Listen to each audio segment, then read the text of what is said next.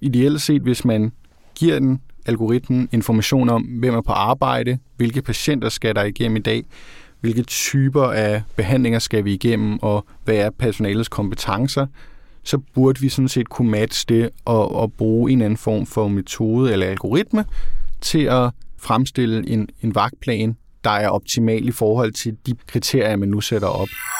Altså, som en, der indrømmet er voldsomt optaget af planlægning og projektapps og temmelig nysgerrig på alle de her AI-boostede kalenderløsninger, der bobler frem alle vejen for tiden, så synes jeg, det lyder ret interessant det her. Altså at man for eksempel på tandlægeklinikker bare kan lægge hele personale, lokale og udstyrskabalen med et tryk på en knap. Sådan en knap vil jeg i hvert fald også gerne have. This is AI Denmark. This is AI Denmark. This is AI Denmark. This is AI Denmark. Velkommen til AI Danmark, en podcast om kunstig intelligens set med danske briller. I den her episode der skal vi fortsætte i sporet fra episode 5, hvor vi jo fortalte om Play-projektet, der bruger planlægningsalgoritmer i forsøget på at optimere det, man kalder kontinuiteten i ældreplejen ude i kommunerne. Den her gang der skal det ikke handle om sundhedspersonale og køreture ud i Aalborg eller Sydjurs, men om den optimale udnyttelse af lokaler, udstyr og tandlæger, og vi skal høre om firmaet Clinic Drive, der præcis forsøger at takle den udfordring.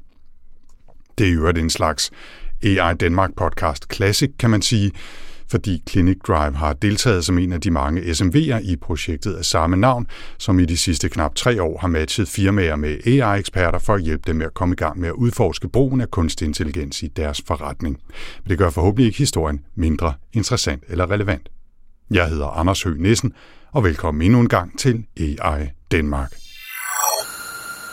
Welcome to AI Denmark. AI Denmark. Før vi kaster os over tandlægernes planlægning, så skal vi dog lige have en lille omgang siden sidst med tre nyheder fra den vilde verden af kunstig intelligens. Og vi begynder herhjemme, sådan delvis i hvert fald. Det skal nemlig handle om de kolossale tekstmængder, som de store sprogmodeller bliver trænet på, så de kan chatte og skrive og i hvert fald virke kreative. Der er mange derude, som er bekymret for, i hvor høj grad modellerne bliver trænet på data, som er beskyttet af ophavsret eller copyright, og om det så overhovedet er lovligt at træne dem. Tidligere har der været sager med især fokus på billedmateriale og tjenester som Stable Diffusion, men nu har også forfattere af både fagbøger og skønlitteratur meldt sig. I Kalifornien har en række forfattere, Sarah Silverman, Richard Cadry og Christopher Golden lagt sag an mod Meta, som de beskytter for uretmæssigt at have brugt deres værker som træningsmateriale for Lama, altså Facebook-firmaets egen sprogmodel. I første omgang så var det faktisk uklart, om værkerne havde været en del af materialet, men som blandt andet The Atlantic kunne skrive tidligere på måneden, så var de tre forfatteres værker en del af et korpus af tekst, der hedder Books 3, altså bøger 3. Bøger 3 indeholder omkring 170.000 bøger, primært fra de sidste 20 år, og har været træningsdata for både Lama og en række andre sprogmodeller. Jeg tror ikke, det er blevet klart, om OpenAI's GPT-modeller også er trænet med Books 3, men jeg har lyst til at sige, mund ikke.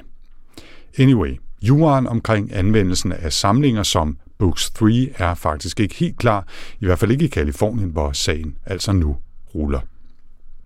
Men der er en hjemlig krølle på historien. Den danske forening Rettighedsalliancen har her i løbet af sommeren, efter et længere forarbejde, fået Eluther AI, som har hostet Books 3-datasættet til at fjerne datamaterialet, eller rettere sørge for, at det ikke kan downloades til træning af nye sprogmodeller. Eluther er en non-profit organisation, der lægger server til en masse open source AI-materiale, og i øvrigt blandt andet finansieres af det måske lidt mere kendte Hugging Face, der i øvrigt også har bøger 3 liggende. Nedtagningen fjerner jo ikke de mange tusind bøger fra tidligere modeller, og jeg gætter på, at samlingen også stadigvæk kan findes mange andre steder. Men det viser i hvert fald, at kampen mellem de dataglade techfolk og copyright-indehaverne er ved at varme op. I sidste uge annoncerede den tyske regering, at den næsten vil fordoble indsatsen til forskning i kunstig intelligens. Den samlede sum er nu oppe i nærheden af 1 milliard euro, sådan cirka samme beløb, som hele EU også har lovet at sætte af til AI-forskning. Med de midler vil Tyskland blandt andet oprette 150 nye universitetslaboratorier dedikeret til forskning i kunstig intelligens, udvide datacentre og øge adgang til datasæt til træning af avancerede AI-modeller. Sikkert uden bøger 3, hvis jeg nu lige tænker over det. Målet er derefter at omsætte forskningen og færdighederne til, som det hedder, synlig og målbar økonomisk succes og en konkret mærkbar fordel for samfundet. Der er dog, som The Next Web skriver, stadigvæk et stykke vej op til de beløb, som afsættes til AI-forskning i de to regioner, EU normalt sammenholder sig med her. I USA er der afsat ca. 3 milliarder euro, 3,3 milliarder dollars i offentlig AI-finansiering. I Kina er det ikke sådan lige til at få officielle tal for offentlig støtte, men det er sikkert i samme størrelsesorden, hvis ikke mere. Der er dog, igen ifølge NextWeb, private AI-investeringer på omkring 12,3 milliarder euro i Kina, så en del mere end de offentlige. Også her ligger USA dog klart i front med over 43 milliarder euro eller 47 milliarder dollars i private AI-investeringer. EU's mål er her ifølge kommissionen at nå op på omkring 20 milliarder euro, når man slår offentlige og private AI-investeringer sammen. Mange penge, men altså stadigvæk lidt efter konkurrenterne. Desuden siger regeringen, at den håber at kunne vise det unikke salgspunkt ved AI Made in Germany, eller i hvert fald Made in Europe, som skal være forklarlig, altså explainable, pålidelig og gennemsigtig. Og så bliver jeg altså også lige nødt til at samle op på en historie fra tidligere på sommeren. Jeg indrømmer nemlig, at jeg er lidt til falds for de her fascinerende, vi har brugt machine learning og AI til at lave et eller andet inden for forskning og videnskab historie. Og da den her nyhed samtidig giver mig en undskyldning for at spille noget, der i hvert fald minder om Pink Floyd, så kan jeg ikke holde mig tilbage. Hvorom alting er, så handler det om, at en række forskere, primært fra Berkeley i Kalifornien, sagt helt kort, har afkodet hjerneaktiviteten hos en række forsøgspersoner, der lyttede til Pink Floyd, for så at bruge avancerede algoritmer til at finde mønstrene i målingerne, og derefter, og det er så det vilde, at genskabe musikken ud fra mønstrene i personernes hjerneaktivitet. Forskerne håber, at hjerneimplantater en dag vil kunne hjælpe mennesker, der har mistet evnen til at tale, med at få deres stemme tilbage, eller måske endda synge, som de skriver. Forskerne analyserede i projektet data fra 29 personer, der allerede blev overvåget for epileptiske anfald med sådan nogle elektroder i frimærkestørrelser, som så bliver placeret direkte på overfladen af hjernen, og som altså kan samle data fra hjernens elektriske aktivitet. Så satte man deltagerne til at lytte til Another Brick in the Wall Part 1, mens elektroderne lytter med, så at sige, især på de dele af hjernen, hvor man ved, den behandler ting som tone, rytme, harmoni og den slags. Og med en solid omgang maskinlæring lykkedes det først forskerne at rekonstruere en form for datamæssigt billede af, hvad deltagerne hørte, sangens såkaldte akustiske profil. Og da de her hjernedata, den her profil, så blev ført igennem en anden AI-model, så lykkedes det i hvert fald til dels at få genskabt dele af musikken. Jeg vil dog sige, at det kræver en vis portion fantasi at genkende Pink Floyd her, hvis man ikke på forhånd ved, at man lytter til Another Brick in the Wall Part 1. Men døm selv i det her korte klip fra forskernes artikel.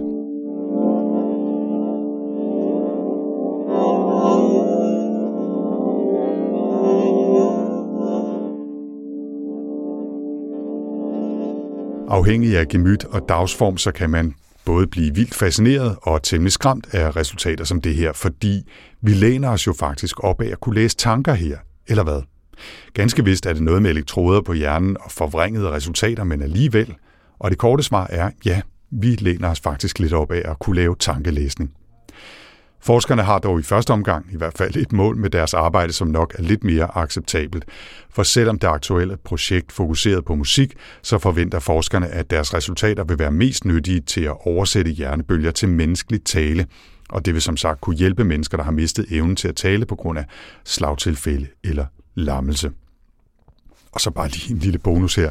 Jeg går lige den her bid fra artiklen i Scientific American, der beskriver forsøget, hvor de har talt med Ludovic Bellier, en af forskerne bag, som siger, hvorfor valgte teamet Pink Floyd og specifikt Another Brick in the Wall Part 1? Den videnskabelige årsag, som vi nævner i artiklen, er, at sangen er meget lavdelt. Den introducerer komplekse akkorder, forskellige instrumenter og forskellige artede rytmer, som gør den interessant at analysere. Den mindre videnskabelige årsag kunne være, at vi bare virkelig godt kan lide Pink Floyd. Det er da ærlig snak. Welcome to AI Denmark. En podcast om kunstig intelligens set med dansk briller. Og lad os så komme i gang med dagens tema, nemlig brugen af algoritmer i noget så relativt hverdagsligt som planlægning af arbejdet på en tandlægeklinik. I episode 5 fortalte jeg om det såkaldte Play-projekt, hvor en række partnere har arbejdet med at bruge algoritmer i ældreplejen, mere specifikt i koordineringen af, hvilke medarbejdere, der kører ud til hvilke borgere, hvornår og for at hjælpe dem med hvad. Det er nemlig langt fra et trivielt problem, og der er mange, mange milliarder forskellige løsningsmuligheder, når man er bare et par håndfulde ansatte, som skal have planlagt arbejdet. Men ældreplejen er selvfølgelig ikke det eneste sted, man finder den slags problemer. Og de findes selvfølgelig også for eksempel i tandlægeklinikker, hvor man ønsker at lave en optimal udnyttelse af både tandlæger, assistenter, kliniklokaler, stole og andet udstyr. Og det er altså en udfordring, som firmaet Clinic Drive gerne vil hjælpe med.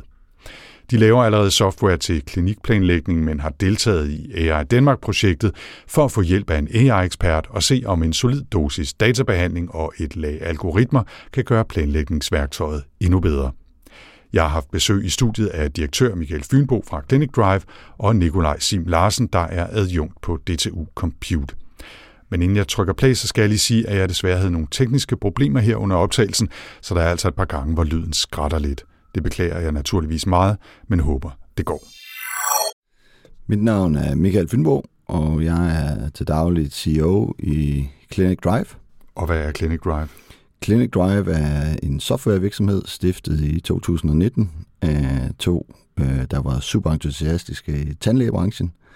Og øh, der har vi lavet en administrativ løsning, der løser tandlægeklinikkernes personalemæssige og bemandingsmæssige udfordringer, kombineret med de daglige kvalitetskontroller. Det vender vi tilbage til lige om lidt. Vi skal bare lige også have præsenteret den anden gæst her i AI Danmark-studiet. Nikolaj, velkommen til dig. Hvem er du? Øh, Jeg hedder Nikolaj Sim Larsen, og jeg er tenure tracker adjunkt ved DTU Compute i sektionen for statistik og dataanalyse. Nikolaj, vi vender tilbage til dig lige om lidt, når vi graver lidt mere ned i, uh, i Danmark-delen af det her projekt. Men, men Michael, uh, først fortæl lige lidt mere om Clinic Drive-løsningen. Altså, hvad er det for et problem, I takler? Det er egentlig forholdsvis simpelt, vil nogen sige, fordi det handler om mennesker, det vi arbejder med. Ude på en tandlægeklinik, det kender du selv, der er det tandlægen, der sidder og laver behandlingerne på dig. Men det er også tandlægen, der har det overordnede ansvar for tandlægeklinikken. Så der er en kæmpe øh, udfordring i både at være faglig specialist og være den, der skal være produktionsapparatet, kombineret med, at man skal håndtere både ledelse og administrative opgaver. Og det vi har gjort i Clinic Drive, det er, at vi har sat strøm på den dagligdag ude i klinikkerne.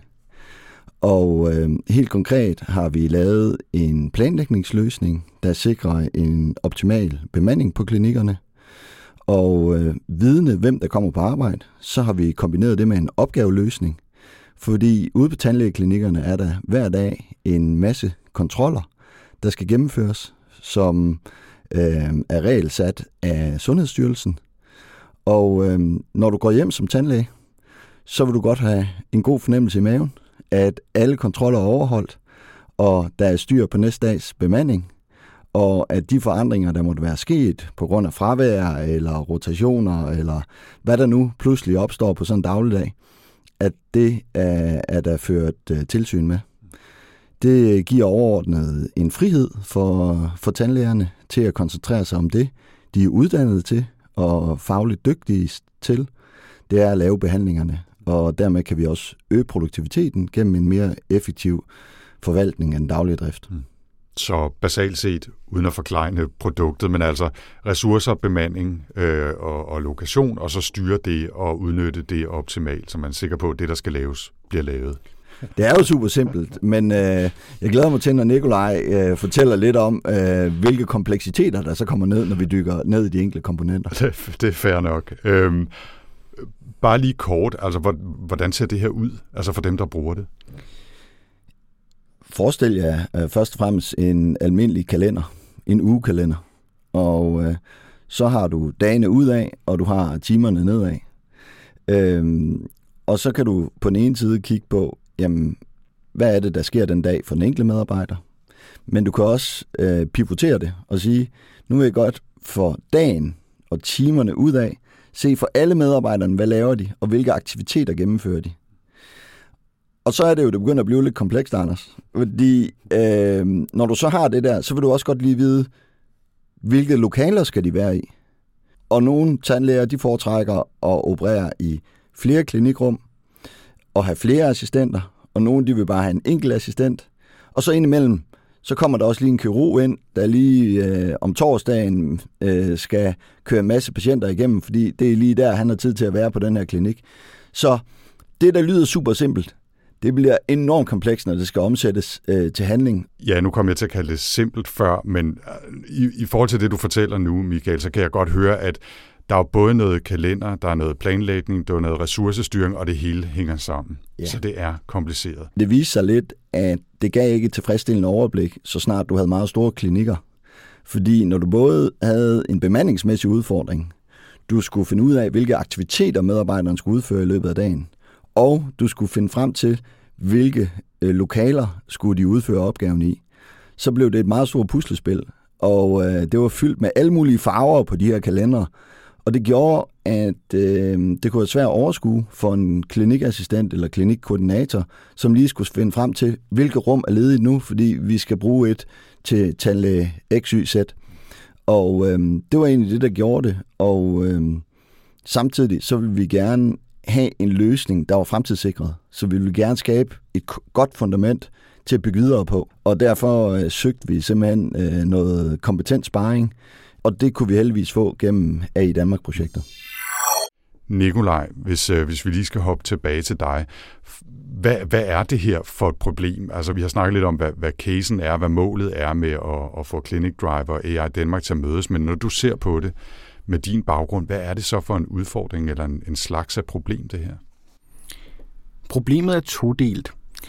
Der er en side, der handler om optimal forbrug af ressourcer, og så er der en side, der handler om optimal planlægning.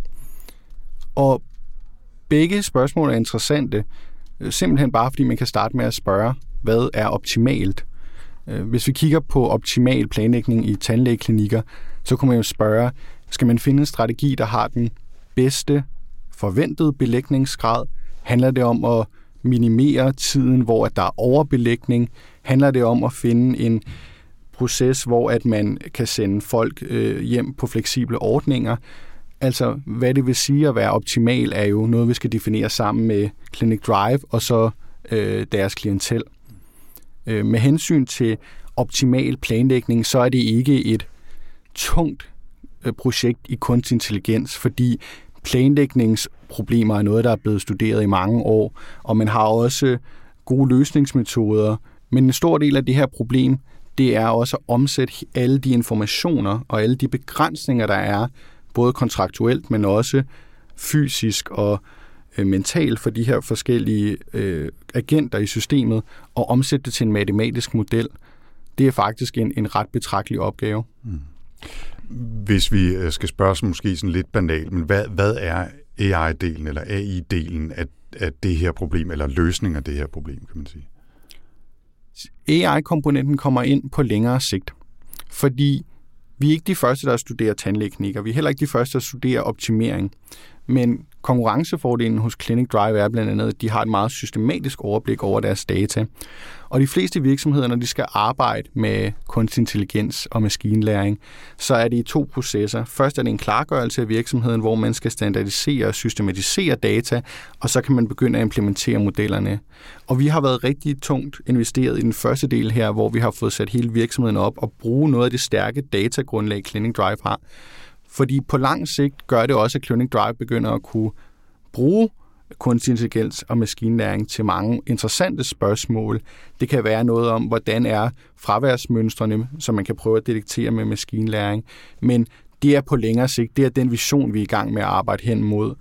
Lige nu har det handlet om at gøre Clinic Drive klar rent datamæssigt og opstille en matematisk model, så vi kan implementere det i computerprogrammer, og så vi kan beskrive systemet på en systematisk måde. En af fornøjelserne ved at arbejde sammen med Michael i forhold til, til nogle af de samarbejder, jeg har været engageret i før, det er, at jeg har en meget teoretisk baggrund i bund og grund, og øh, en af mine argumenter er, at man, mange virksomheder, de vil gerne bare implementere machine learning og kunstig intelligens, fordi det er, det er der populært lige for tiden, men de ved faktisk ikke præcis, hvilke problemer de er. Og jeg, vi har erfaret ude på DTU, at mange virksomheder kan faktisk blive veltjent af algo, altså algoritmer og løsningsmetoder, der allerede eksisterer, men som ikke nødvendigvis ligger inden for domænet af kunstig intelligens eller maskinlæring. Og der var du, Michael, meget hurtig til at indse, at okay, før at det overhovedet kan blive på tale, at vi skal have maskinlæring og AI i fuld skala, som vi jo kan lave på sigt formodentligvis, så bliver vi nødt til at have nogle fundamentale ting på, på plads. Og der synes jeg, at, at du havde den forståelse af, at virksomheden blev nødt til at blive gearet rigtigt først og sat op. Det var enormt værdifuldt, fordi meget tid kan man egentlig bruge på at diskutere med virksomhedsejere om, jamen, hvad er det for en løsning, du vil have? Du vil sige, at du vil anvende det her, men du ved i bund og grund ikke hvad. Og der er rigtig mange, der kommer til at sige, at vi vil godt lave prisoptimering. Men så kommer de med noget data, der er meget svært og ustruktureret at bruge, eller måske er der ikke data nok. Ikke? Øh, og alle de problemer var du meget lydhør over for at, at, at forstå ret hurtigt, vil jeg sige. Og så synes jeg, man kan tilføje, at øh, man skal jo også kigge på de praktiske forhold. Og her mener jeg helt konkret, at selvom vi har et stærkt fundament, og vi kommer noget kunstig intelligens på toppen af det, så skal vi først og fremmest vide, hvad er det præcis for et optimeringsproblem, vi ønsker at løse, som Nikolaj snakker om. Men for det andet, så skal vi også have brugerne til at eksekvere på det, og til at have tillid til, at de kan bruge teknologi til at træffe beslutninger med. Og det er faktisk en kæmpe forandringsmæssig barriere i en verden, der ikke er vant til at arbejde med teknologi, fordi det er ikke det, de er specialiseret i. Hele uddannelsessystemet omkring øh, tandlæger har intet, på intet tidspunkt arbejdet med ledelse eller administration eller teknologi ud fra en administrativ synsvinkel. Og det er til trods for, at 70% af omkostningerne på en tandlægeklinik har med personalet at gøre, og 10-15% af omkostningerne har med ressourcerne og husleje og så videre at gøre. Så det vil sige, den allerstørste investering og løbende omkostning, den der er ikke gjort noget for at optimere, hverken i uddannelsesøje med, eller i forhold til teknologi. Og så bliver det jo lidt høn eller ægget, drøftelsen, som i så mange andre af de her projekter. Ikke? Altså, AI bliver super hyped, øh, men der er jo stadigvæk en grundlæggende komponent, der hedder, at vi skal have mennesker til at eksekvere på baggrund af de teknologiløsninger, vi laver. De data, som I har arbejdet med indtil nu, øh, hvad er det for nogle data? Altså, hvad, er det historiske data om, hvordan udnyttelsen har været på forskellige klinikker, eller hvad, hvad, hvad har I kunne arbejde med der? Hvad har I analyseret på? Så det, vi har helt konkret kunne kigge på, det er jo øh, en kæmpe population af behandlere og assistenter, og deres øh, fremmøde og fraværsdata, og hvilke aktiviteter de har haft på hvilke tidspunkter. Og det har vi så kunne øh, holde op mod, øh, hvordan har de anvendt de forskellige behandlerrum. Og øh, på det grundlag har Nikolaj og DTU øh, hjulpet os med at lave algoritmer og skabe et koncept, som vi faktisk har kunne implementere. Og øh, det har vi lanceret i tre klinikker her hen over sommeren, og det bliver så gjort tilgængeligt for alle klinikker her i løbet af efteråret. Hvad, hvad kan den? Jamen helt konkret kan det hjælpe klinikkerne med at sige, hvor meget, øh, hvor meget har de booket af deres øh, ressourcer på klinikken, øh, så deres forskellige klinikrum. Og øh, det vil jo sige, at øh, nu har de lige pludselig en belægningsgrad, de kan begynde at kigge på. Og så kan man sige, jamen det har de også i andre systemer. Og øh, I journalsystemerne kigger de på aftalebogen og deres stoleprocent og så videre men de bygger lidt for nogle andre principper. Øh, det bygger på nogle, noget software, der er mange år gammel, og den systematik, der er i den måde data er opbygget på tværs af klinikkerne, er ikke fælles. Så vi har lavet en fælles arkitektur, så vi kan faktisk gå ind og benchmark på tværs på baggrund af de samme principper. Og øh, det kommer til at stille os i øh, en helt anden situation. Og det begynder du at kan drage nogle erfaringer med, med den løsning, vi har lanceret. Ja, og jeg vil sige, i forlængelse af Michaels svar, jeg synes, det er interessant, han bragte det på banen, at vi planlægger jo i forud i tiden. Og det er en slags planlægning. Men så er der også en hel dimension, at når dagen så kommer, hvor vi skal implementere, altså hvor planen er lagt for, så kan der jo komme aflysninger, og der er en masse usikkerheder på det. Og det er jo noget, vi i bund og grund også rigtig gerne vil adressere, men der er simpelthen ikke noget data lige pt., hvor man kan gå ind og kigge på, hvilke mønstre kan vi finde. Og det er her, hvor vi håber på, at når det bliver systematiseret, og vi får data fra Clinic Drive, så kan vi simpelthen begynde at kigge på, hvad er der af mønstre i aflysninger, hvad er der i mønstre i, hvordan folk arbejder sammen, og så på dagsbasis simpelthen også implementere ændringerne og komme med forslag til klinikejerne og sige, hov, du har en sygemelding på personale A, så håber vi, at så synes vi, du skal omstrukturere sådan her, sådan her ved at putte den ene person i et andet lokale, og måske ombooke den her person således. Så der er mange perspektiver i at, at få de her data, og det viser også bare nogle gange værdien af at have dataen. Hvis man kan sætte det i system, kan det blive øh, altså enormt værdifuldt for virksomhederne. Aktuelt er I i det stadie, kan man sige, hvor I har kigget på de mange fine data, som Clinic Drive har, og ligesom lagt noget af grundlaget for det, der på sigt kan blive mere avanceret, måske øh, kunstig intelligens, øh, sådan som jeg har forstået det. Ikke? Hvis vi skal pinde det helt ud, hvad er så den, den, jeg tør næsten ikke sige ultimative version her, men den store vision her, er det simpelthen, at man som planlægger bare kan komme ind og trykke på en knap, og så, brrr, så bliver det hele øh, optimalt udnyttet øh, med hensyn til forskellige parametre. Er det ligesom der, vi kan havne?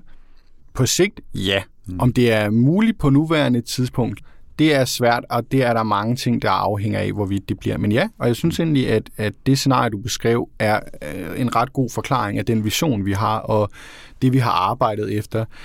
Øh, ideelt set, hvis man giver den algoritmen information om, hvem er på arbejde, hvilke patienter skal der igennem i dag, hvilke typer af behandlinger skal vi igennem, og hvad er personalets kompetencer, så burde vi sådan set kunne matche det og, og bruge en anden form for metode eller algoritme, til at øh, fremstille en, en vagtplan, der er optimal i forhold til de parametre eller kriterier, man nu sætter op. Det synes jeg egentlig, du beskrev godt. Hvilke udfordringer har du og I oplevet, Michael, i det her projekt øh, specifikt? Jamen altså, vi kan jo starte med, med den klassiske tid. Øh, tid på alle sider af bordet. Øh, tid til at investere ind i, i et projekt, øh, som måske kan føre kommersiel forretningsmæssig værdi. Øh, den anden del, der, der har været en udfordring, det har været at sige, jamen, som Nikolaj snakker om, hvor kompliceret skal vi gøre det her? Hvad er balancen her? Er det, er det 80-20, der gælder? Og der har vi nogle klare principper. Øh, det skal være overskueligt, gennemsigtigt, og det skal være handlekraftigt. Og øh, det betyder også, at vi træffer nogle fravalg, hvor vi godt ved, at jamen, her kunne vi da godt lave en tabel, der sagde, øh, hvem har hvilke kompetencer, og hvem kan udføre hvilke aktiviteter, og hvem kan arbejde sammen med hvem. Og det har vi også nogle idéer til, hvordan vi kan teste fremadrettet og implementere. Men det er hele tiden afvejning af, om den ekstra administration, som vi i øvrigt prøver at minimere, om den giver en større fordel i planlægningen. Og det er jo hele tiden en afvejning. Og der må vi bare sige, at uh, keep it simple. Hvis modellen virkelig skal være avanceret, så skal vi have alt det her med, som Nikolaj snakker om. Vi skal have alle checksene, det hele med. Men vi har så på den anden side kunne sige, med det klientel og de mennesker, vi arbejder med, der må det ikke blive for avanceret.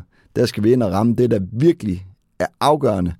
Og så bliver vi nødt til at overlade nogle beslutninger til beslutningstagerne. For ellers så, øh, så får vi heller ikke lavet en løsning, øh, der bliver sat i brug. Og det øh, er jo vel også kendetegnende for meget AI nu til dags, at det bliver ikke omsat til handling. Og måske virkelig også altså, tage det i nogle ikke nødvendigvis forsigtige stadier, men dog stadier. Altså første omgang laver vi denne her type løsning. Man kunne måske kalde det et, et minimum viable product med sådan en startup-terminologi. Øh, ikke? Altså en, en simpel, øh, enkel løsning, som leverer noget værdi, og så kan man se, fungerer det, og så kan man overveje, om skal vi nu prøve at implementere en anden form for machine learning eller anden lidt mere avanceret brug af algoritmer på de data, I har, den løsning, I har, hvilken værdi giver det, og så videre. Altså, at I tager det sådan lidt i, i stadier, der, i stedet for bare at trykke på den store maskine, og så håbe, at det går godt, ikke? Jo, det har været en meget iterativ proces, og det synes jeg egentlig er kendetegnet for, for godt altså noget modelleringsarbejde. Fordi vi, jeg lærer jo også hele tiden mere om branchen, og hvilke kriterier er det, de egentlig gerne vil have. Og øh, øhm, så finder man ud af, at de har også noget, der hedder et sterilisationsrum for eksempel, hvor at der skal de have udstyret ind at blive steriliseret, før det kan blive brugt igen. Det vil sige, der er også en begrænsning, som man overhovedet ikke har nogen idé om nødvendigvis eksisterer, før man snakker med de forskellige klinikejere og klinikassistenter. Så på den måde, så skulle man lige pludselig reevaluere sit billede af, okay, hvilke processer er det, der foregår, ikke? Og hvordan spiller det ind i det samlede billede. Og det billede skal ligesom bygges op gradvist, og hvor at der kan man ligesom lære mere og mere kompleksitet i systemet, når man, jo længere tid man har siddet med det. This is AI Denmark. This is AI Denmark. This is AI Denmark. This is AI Denmark. Og det fortalte altså her til sidst Nikolaj Sim Larsen fra DTU, som har hjulpet Michael Fynbo fra Clinic Drive med at komme i gang med en større udnyttelse af deres data og mere avancerede algoritmer.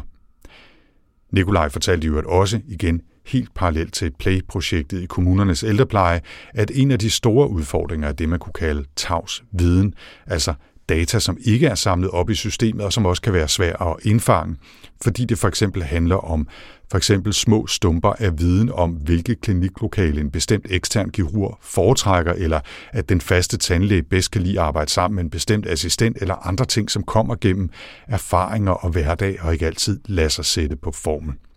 Så selvom den store vision måske kan handle om planer, der bare bliver lagt ved at trykke på en stor knap, så er virkeligheden nok, og heldigvis vil nogen sige, at AI-værktøjerne stadig i lang tid bare skal fungere som en slags støtte, eller måske der bliver lagt en form for udkast til en plan i algoritmerne, der så kan justeres af medarbejderne.